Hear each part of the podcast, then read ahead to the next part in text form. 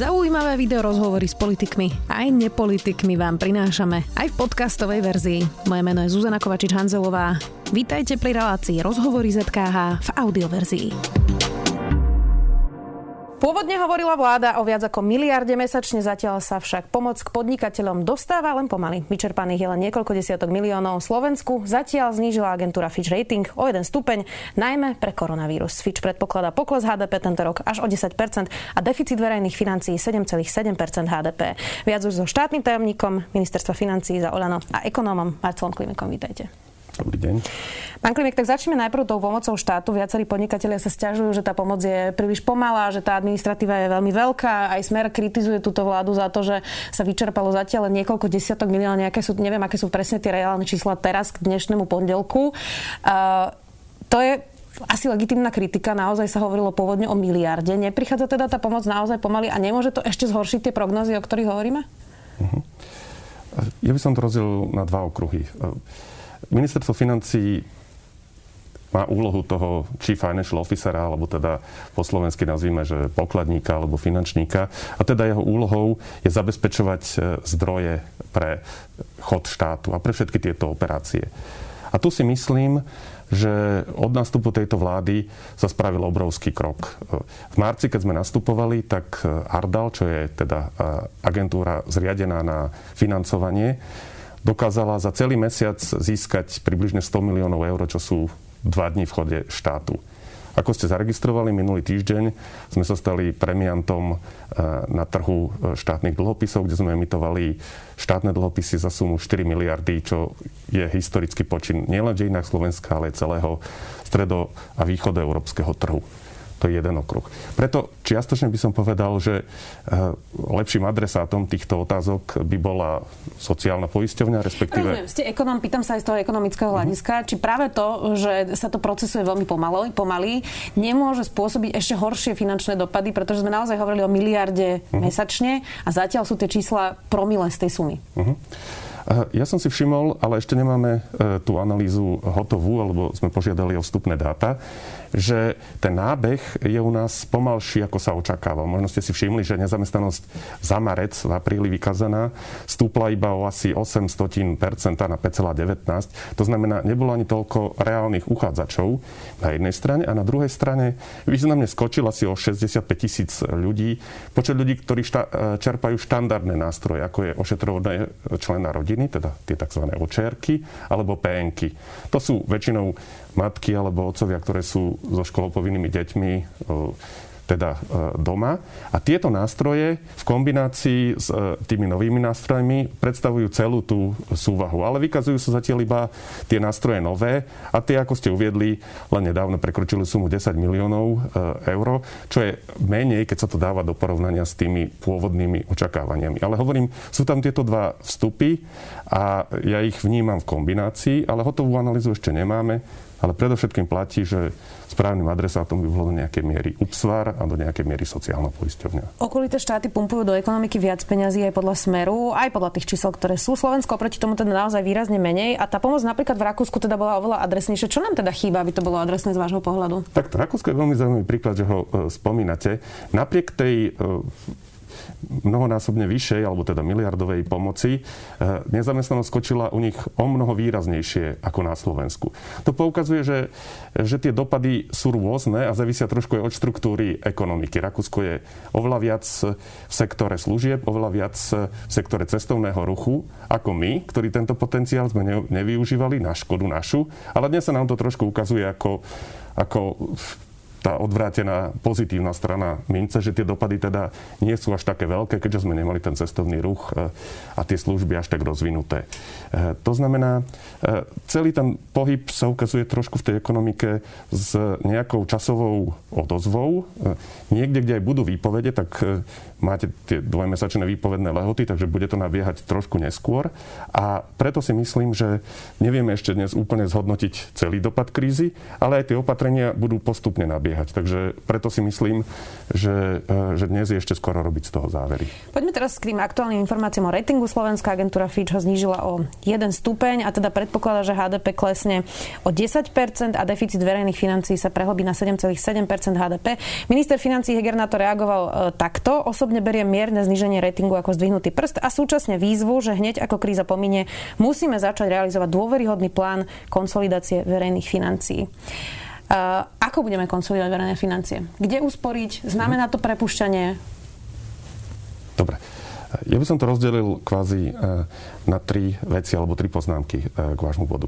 V prvom rade si musíme povedať, čo je dnes našou úlohou. Úlohou vlády dnes je čo najviac zmierniť dopady krízy, ktorú prežívame, tak, aby ľudia boli pred jej dôsledkami čo najviac ochránení a v tom sme doteraz úspešní. Čo sa týka druhého bodu, e, financovania, ako som už uviedol, spravili sme dramatický e, krok v tom, ako sme získali alebo obnovili alebo potvrdili dôveru trhov v Slovenskú republiku s tým, že skutočne spravili sme historickú emisiu dlhopisov za ceny, a teraz ešte aj to je dôležité, za ceny, ktoré sú lepšie, ako by zodpovedali v štandardných ratingových schémach e, nášmu ratingu.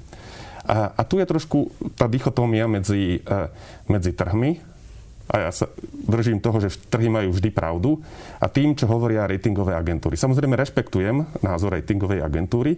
Treba v ňom povedať, že je vybudovaný na dvoch skutočnostiach. Prvá je koronakríza. E, dnes neexistuje krajina, ktorej by sa dvíhal rating. Všetky krajiny E, sú buď postihnuté znížením, alebo tie šťastnejšie, ktoré mali rezervy ako Nemecko a podobné krajiny, potvrdením toho ratingu, ale nikto neutrpel dnes zvýšenie ratingu.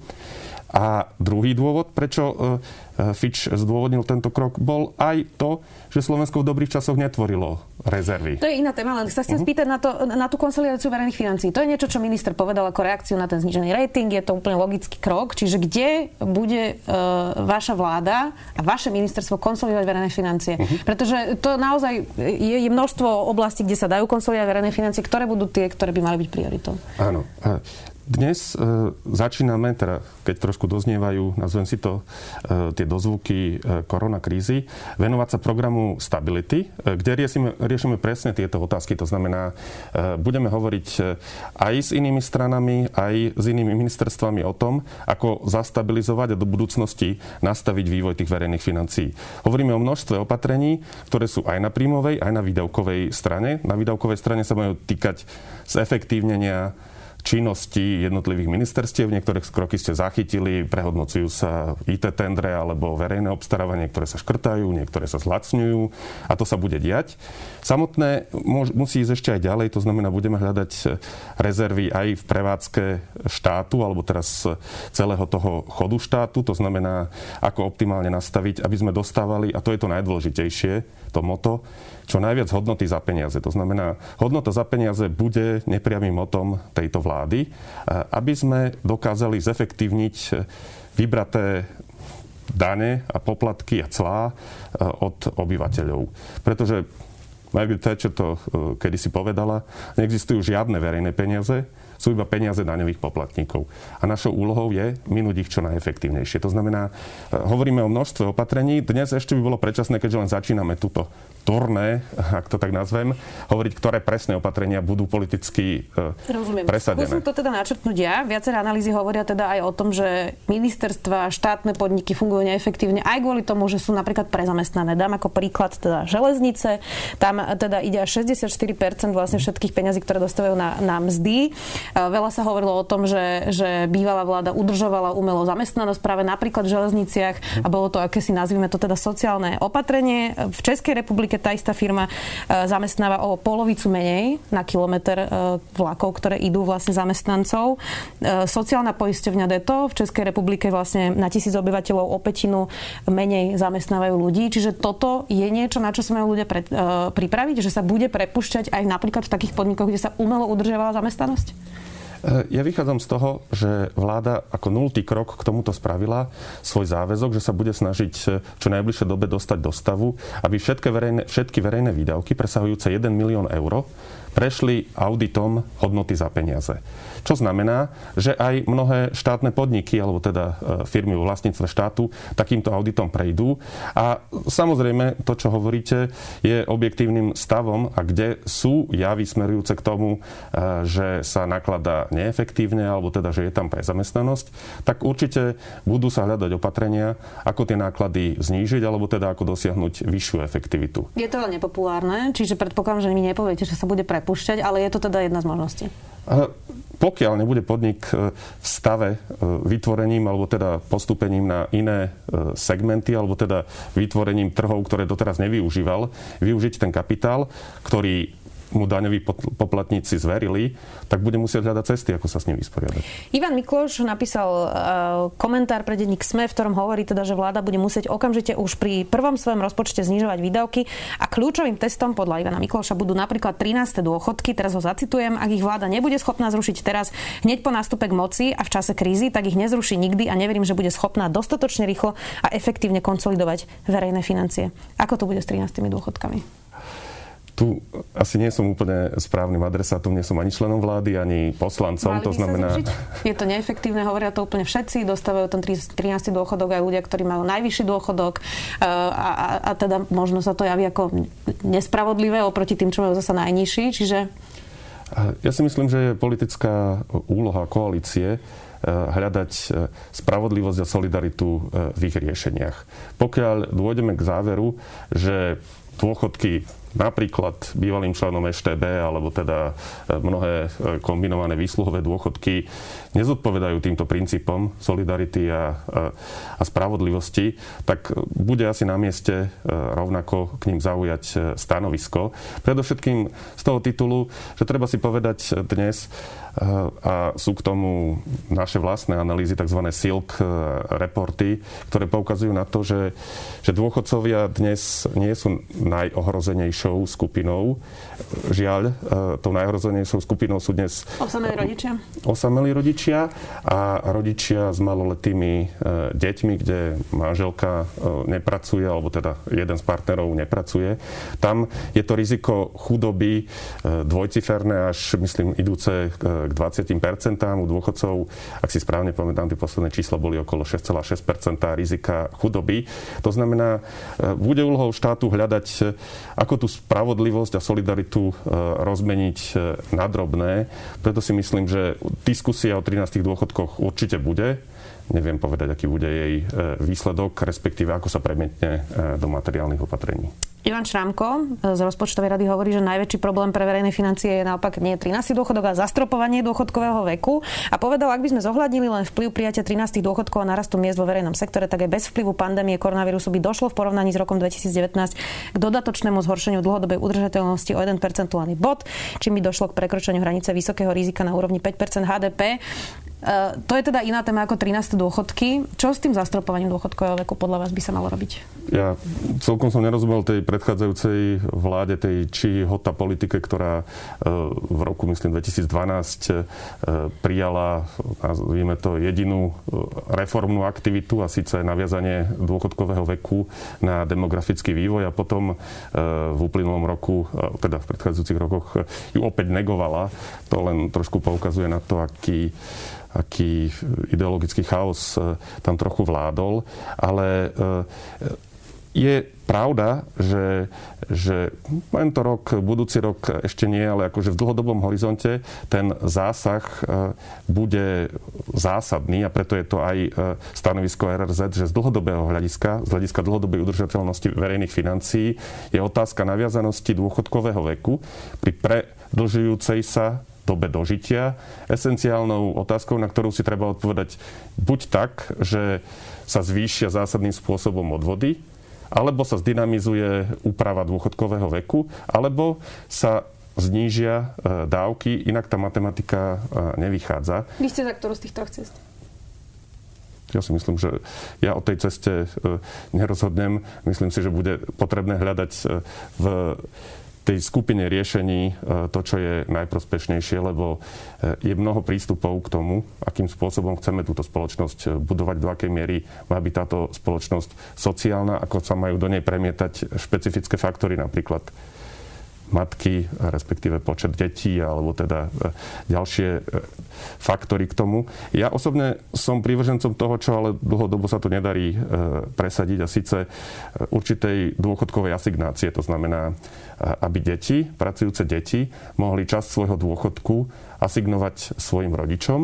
To znamená, ukáže sa tam potom tá sociálna previazanosť a v tretinovom režime tá tretina by išla do priebežného systému, ale to by bola obrovská e, reforma, ktorú by som síce považoval za správnu, ale neviem, či je dnes na ňu dostatok vôle, chute, cesty. Veľa sa hovorí v tejto vláde o tom, koľko kradla bývalá vláda. Vlastne to heslo, s ktorým aj Igor Matovič vyhral, bola teda protikorupčná vláda. Veľa, e, nielen Igor Matovič, ale napríklad aj Richard Sulik hovoril, e, ako stačí prestať kradnúť a bude teda viac e, financií v rozpočte. Teraz parafrazujem aj program Smerodina, ktorý hovoril, že stačí vlastne zvýšiť výber DPH a prestane sa kradnúť a už bude o miliardu a pol v rozpočte viac. Koľko sa teda ukradne na Slovensku? Koľko viete ušetriť tým, že sa neukradne teraz, keď je tá nová protikorupčná vláda? Hej. Ja si netrúfnem e, povedať e, nominálne číslo z vstupov, ktoré mám, pretože dodnes som presvedčený, že všeobecne platí, že tie neefektivity v štátoch sa skladajú zo zložky ľudí schopných všetkého, zo zložky ľudí neschopných. To znamená, jedni aj druhí e, páchajú e, v konečnom dôsledku materiálne škody, ale kým tí prví, tam ide zrejme o tú otázku korupcie, teda u tých ľudí schopných všetkého, u tých neschopných ide často o neefektivity, ktoré nevedia e, zmaterializovať. A ja som presvedčený, že, že každá krajina e, má nejakú mieru e, strát e, z týchto dvoch faktorov. Akurát je našou úlohou tieto straty minimalizovať, to znamená snažiť sa, snažiť sa zefektívniť alebo skutočne hľadať tú hodnotu za peniaze a my sme boli úspešní v tom, že za každé euro daňovým poplatníkom poskytujeme čo najviac tej protihodnoty. A... Dobre, sú to 100 milióny, je to miliarda, ako hovorí Richard Sulik. Koľko, koľko si má človek predstaviť, že to doteraz kradlo padlo, ako hovorí Igor Matovič, a prestane sa teraz kradnúť? No, my robíme všetko preto, aby sme e, tie procesy optimalizovali tak, aby sa tieto veci e, nediali alebo aby sa eliminovali. Ale skutočne zo vstupov e, jednotlivých, teraz keď sa bavíme ročne alebo aj za 4 roky si netrúfnem dať e, jednotné číslo. Samozrejme, že straty z, ne, z neefektivity, keby som to povedal e, takto, sú u nás 100 miliónové určite. Stačí jednoduché porovnanie, keď si poviete, keby sme dokázali fungovať na tej miere úspešnosti alebo teda štandardnosti ako ako Rakúsko alebo Nemecko, čo sú také dva uh, challengeable uh, targety, tak, uh, tak by sme museli byť s efektivitou nárábania s verejnými zdrojmi o 100 milióny úspešnejší. Ale toto má trošku nejaký historický aspekt a trošku je to každodenná práca. Dnes to bude závisieť od toho, ako sa postavíme k mýtu, ako sa postavíme k financovaniu zdravotníctva, ako sa postavíme k financovaniu e, diálnic. A z každých týchto drobných niekedy významných 100 e, miliónových rozhodnutí sa na konci dňa skladá nejaká efektivita. Ja sa pýtam preto, ja vás nechcem teda tlačiť uh-huh. na to, aby som vás konfrontovala s pro- programami volebnými, ale je to jednoducho tak, že viacerí z tejto vlády mali v programe napísané, že keď e, mali nejaké položky, ktoré chcú, výstavba bytov a podobne a pýtali sme sa ich aj vo finálových debatách, odkiaľ na to zoberú, tak oni povedali, že prestanú kradnúť. Čiže neviete si predstaviť, že od zajtra by sme tu našli nejaké 100 milióny, ktoré sa zrazu prestanú kradnúť. O to nie. E, o tom som presvedčený, že že keď sa optimalizuje, e, optimalizujú vnútorné procesy, respektíve pokiaľ sa nám podarí eliminovať e, všetky tie historické nánosy, ktoré sú aj v minulých zmluvách, to znamená e, tie zmluvy, ktoré dnes bežia, kde štát je zaviazaný ich plniť, tak dokážeme výrazne ušetriť, ale to nie je zo dňa na deň opatrenie. My nestojí, staviame štát na zelenej lúke, to znamená, zajtra nevieme povedať, že začína nové Slovensko, žijeme s tým historickým dlhom a on sa bude postupne, ja pevne verím, premietať e, do úspešnejšieho nakladania e, s verejnými zdrojmi. Hovorím, je to množstvo jednotlivých rozhodnutí, tak ako sa budú týkať e, mýta, tak ako sa budú týkať zdravotníctva, tak sa budú týkať aj jednotlivých IT zákazok alebo teda IT rozhodnutí. A to ukáže, aký sme úspešní. Prečo je u nás taký uh, nízky výber DPH? Kde, kde tie peniaze vlastne unikajú a prečo napríklad uh, v Českej republike sa darí lepšie vyberať DPH aj napriek tomu, že my sme mali oveľa skorej, skorej uh, pokladnice, ktoré uh-huh. toto riešili. Čiže uh, kde, kde sa strácajú tie peniaze na Slovensku? To je veľmi pekná otázka.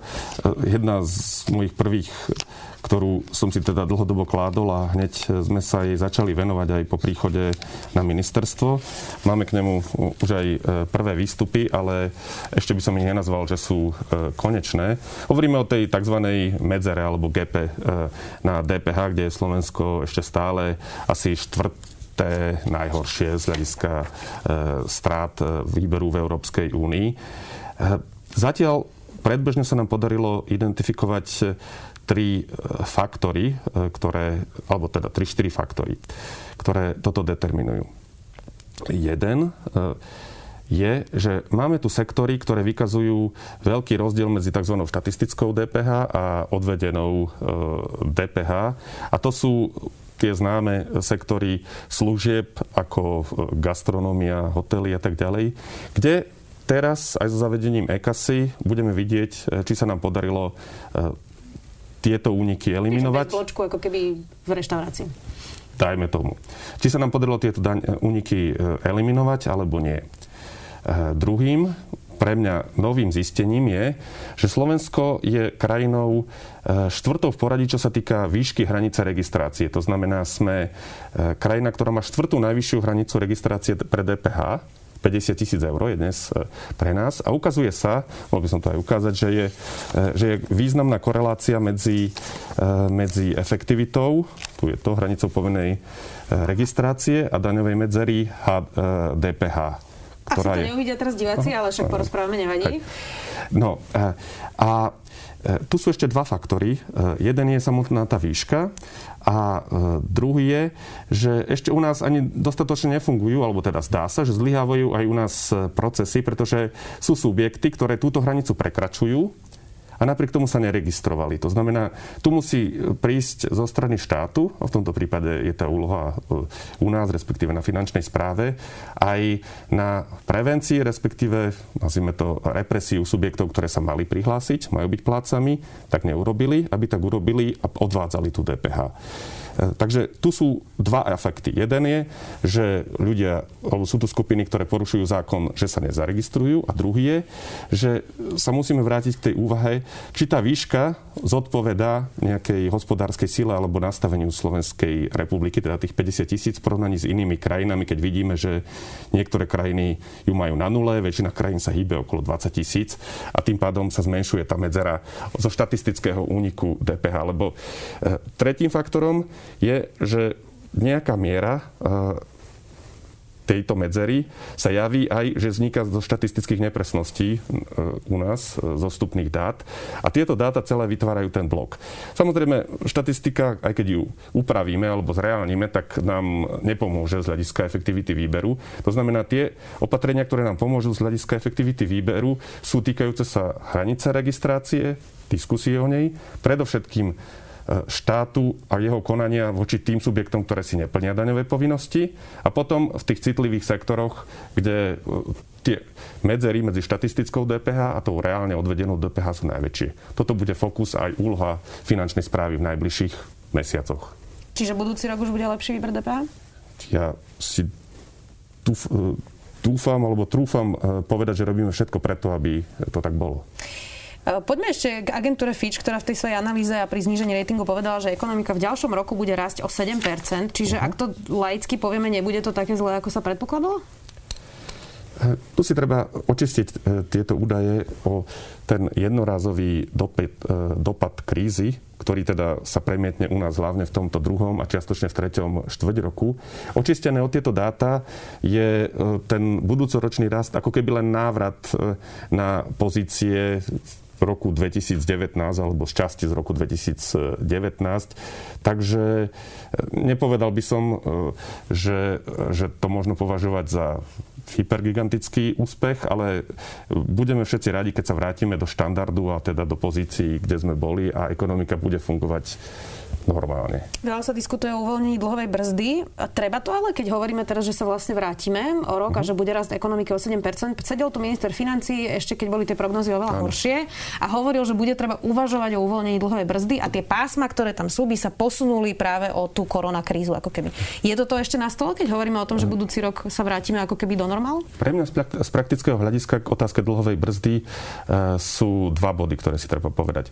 Prvý je, s čím aj dnes už súhlasia autory e, tohto zákona, že to jeho zákonné nastavenie na bruto úrovni, to znamená, že sa považuje a uvažuje sa z hrubého dlhu, e, nie je správne a mali by sme prejsť na čistý dlh. To znamená e, odpočítavať od tohto dlhu likviditu, ktorou disponujeme. A tá likvidita je dôležitá najmä v časoch krízy, že máte zdroje, ktorými môžete fungovať. Preložím do bežnej reči je samozrejme iné, keď máte 100 tisícovú hypotéku a 50 tisíc na účte, ako keď máte len 50 tisícovú hypotéku. Pre mňa je tá prvá situácia lepšia, lebo viete reagovať na aktuálne zmeny, prípadne aj ohrozenia stratíte zamestnanie, viete fungovať a žiť 150 e, tisícovou likviditou. Hoci štatisticky sú tie situácie rovnaké, ale samozrejme dnes sme v režime, že hoci máme nejakú likviditu, tak vníma sa celý dlh bez ohľadenia tejto likvidity. To znamená, na tomto je viac menej, myslím si, že konsenzus, že by sa malo vychádzať z čistého e, dlhu. A druhý je, a to zase zodpoveda aj tej všeobecnej metodológii, ktorú máme aj zo strany Európskej komisie, že tak ako v súkromnom sektore sa posudzuje bežná prevádzka a jednorazové vplyvy, tak aj tu tie jednorazové vplyvy ala korona e, majú byť e, vyňaté a posudzované oddelenie od, e, od tej bežnej prevádzky a toho bežného dlhu. Mm, rozpočtová rada hovorila, že ústavný zákon o dlhovej brzde pozná takéto klauzuly ano. a pri splnení e, sa tieto sankcie vlastne ano. neuplatňujú. Čiže na čo to tam treba upravovať? Ako hovorím, pre mňa je dôležitejší ten prvý bod, aby sme si upravili pre čistotu zákona vôbec pre čistotu chodu, aby sme prešli z hrubého dlhu na čistý dlh. Áno, my dnes tento rok nebudeme mať e, problém, alebo súčasná vláda nebude mať problém s dlhovou brzdou, pretože ten zákon je vysadený e, po nástupe vlády. Ale keď e, chceme si ctiť zákon a budovať zákon, ktorý bude vytvárať ten rozpočtový rámec, tak by mal tieto dva parametre zohľadniť, aby zodpovedal reálnemu nastaveniu ekonomiky. Vláda má v programom, toto je posledná otázka, vláda má v programom vyhlásení, že chce mať vyrovnaný rozpočet do roku 2024. A v podstate sa všetci členové vlády hlásia aj k paktu stability a rastu, ktorý teda hovorí o znižovaní o pol percenta ročne. Nemusí to byť ale viac, ak to chcete do 2024 stihnúť? Takto, e, v programovom vyhlásení e, je ten záväzok kondicionálny, pokiaľ teda e, ten priebeh externých okolností bude e, priaznivý. Ja plne ho podpisujem.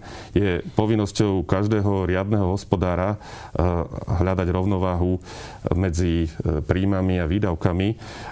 Dlho nemôžeme fungovať v tom režime, že, že teda niektorí ľudia sa dívajú na ekonomiku tak, že treba šetriť, ako keby ste chceli žiť väčšine a tí iní, e, takých sme tu mali nedávno, e, míňajú zase, ako keby mali zajtra zomrieť. E, tak tá stredná zlatá cesta je nájsť rovnováhu medzi príjmami a výdavkami. E, to je naša ambícia. Pokiaľ nenastanú externé šoky, ktoré dnes trošku prežívame, ale pokiaľ sa nebudú opakovať, lebo tento už zahrnutý máme, tak je to našou ambíciou a musí to byť našou ambíciou a chceme zostať na tej, nazvem to, severnejšej časti Európskej únie s tými úspešnými krajinami, ktoré dokážu fungovať a financovať sa priebežne a úspešne, kam dnes s našim Ačkovým ratingom aj patríme. Späť ale k tej otázke, nemusí to teda byť viac ako pol percenta ročne? Aby sme dosiahli 2024, ja viem, že je to kondicionálne, aby sme to dosiahli, nebude to musieť byť viac? Z, musíme si povedať, že hovoríme o štruktúrálnom alebo teda o bežnom e, deficite. E, v celkovej sume to bude samozrejme musieť byť viac, pretože deficit tohto roku sa očakáva na úrovni niekde možno 8, e, možno 6% HDP a z toho dostať sa na 0,5 alebo 0 e, za 3 roky matematicky nedovolí inak. Ale keď očistíme o tie jednorazové vplyvy, tak ten štruktúrálny deficit, vychádzajúc akože z dát minulého roka, kde sme boli na nižšej úrovni, bude stačiť znižovať približne v tej úrovni tých piatich desatín. Budeme to samozrejme sledovať, ako sa to tejto vláde bude dariť. Ďakujem, že ste prišli do Sme video. Dnes tu bol štátny tajomník ministerstva financí za Olano Marcel Klimek. Ďakujem. Ďakujem veľmi pekne, pekný deň. Počúvali ste podcastovú verziu relácie Rozhovory ZKH. Už tradične nás nájdete na streamovacích službách, vo vašich domácich asistentoch, na Sme.sk, v sekcii Sme video a samozrejme aj na našom YouTube kanáli Denníka Sme. Ďakujeme.